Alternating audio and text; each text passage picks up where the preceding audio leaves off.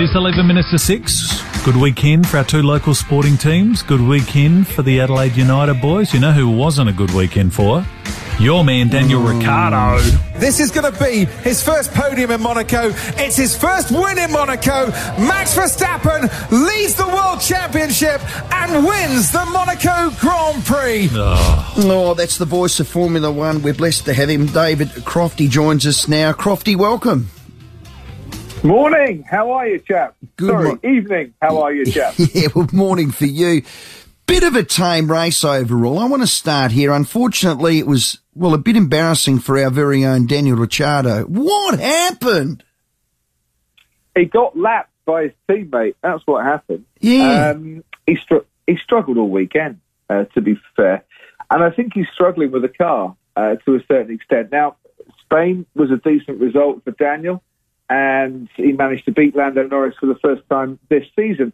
And then Monaco, which is a much harder race uh, on the drivers. You're never going in a straight line in Monaco. You're always putting some sort of input into the steering wheel um, or changing gear or adjusting the brake bias and, and, and all the, the, the things that a driver has to cope with. Monaco kind of highlighted that Daniel's not at one uh, with that car at, at the moment. Lando Norris is a guy who's who's grown up in the, in the McLaren fold. He, he's only ever driven for McLaren. He's got a brand new contract uh, with McLaren. He's an exceptional talent for the future. Uh, Daniel grew up in the Red Bull fold. He drove for HRT, then Toro Rosso, uh, and then of course Red Bull, and then Renault, and now now with McLaren. And every time you drive for a new team and you drive a different car, there's something different to the car that you drove before. Uh, we get that with our road car, but we're not trying to lap Monaco at an average speed of 98 miles an hour in our, our road car. Although it could be done, I'm sure, with most of the road cars in Monaco. So Daniels is, is struggling, and the team know they need to help him, and they need to help him find a way, either with trying to help him change his driving style or change a bit of the car.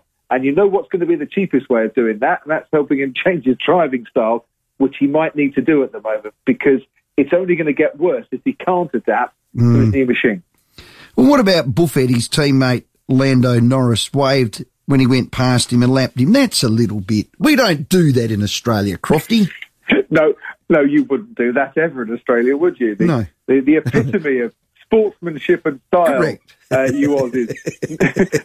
uh, only ever go sledging at the Winter Olympics. Oh, Yes, no, I no, no, no, no, no. Uh, we, we would rub 80 grit sandpaper on a cricket ball, but that's different, Crofty.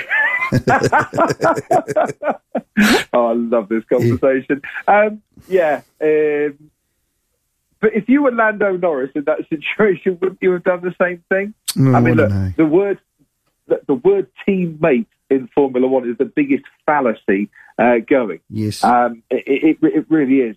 So, yes, they've got to get on. Yes, they've got to work together, but they've got to compete against each other as well. They're not mates. We're mates, but I don't think that the, the drivers of the Formula One team really are mates because they've got to slug it out against each other. Lando and Carlos Sainz, you know, had that big bromance mm. last year. But if they were really both going for podiums at every race, would they be mates? Not mm. quite so sure. no. How talented is Max Verstappen? How talented is Max Verstappen? I, I rate him as potentially, you know, one of one of the best drivers we have seen in Formula One. I- I think he is. An, I think he's got an amazing talent. And and the thing about Max, as I said in the closing stages yesterday, he's, he's come into a, an era of the sport that Mercedes have dominated, and he's not in a Mercedes. Um, and he's got poles and he's got wins. And now, for the first time in his career, he finds himself leading a world championship. And the thing about Max Verstappen, he, he's not like you or I. He's, he's not long in the tooth. He's not. Uh, he's not got old. He's not reaching for his pipe and slippers just yet.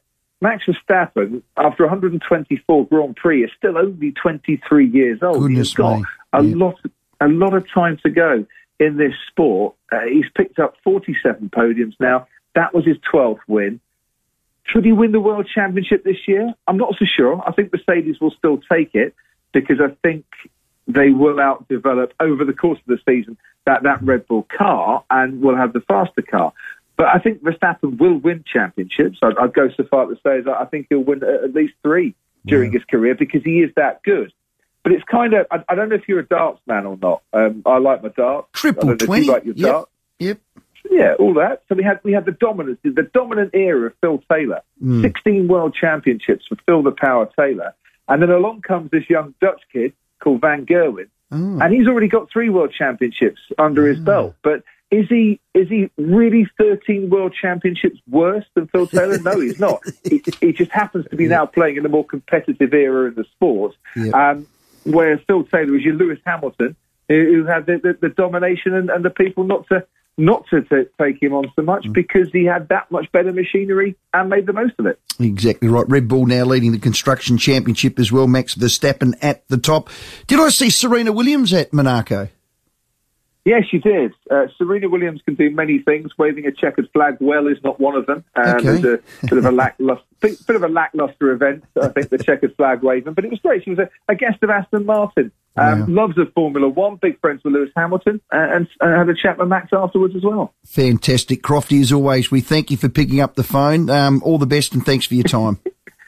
Shake out yourselves, guys. Have fun now. Be sporty to each other. Eh? yeah, we will. David Croft there, Formula One. He is the voice of it. How good are we? How lucky are Oh, we yeah. to pick up the phone early in the morning over there in Europe to talk about our mate Daniel Ricciardo, the big honey badger got waved to by old Chuck Norris, eh? You big Lando head. So they're off to Azerbaijan next. So Azerbaijan, hopefully he yes. can turn it around, Dan Come Ricciardo. on, we Dan. love it when Dan does well, and he wants to in the new car McLaren. He does. The voice of Formula One, David Croft.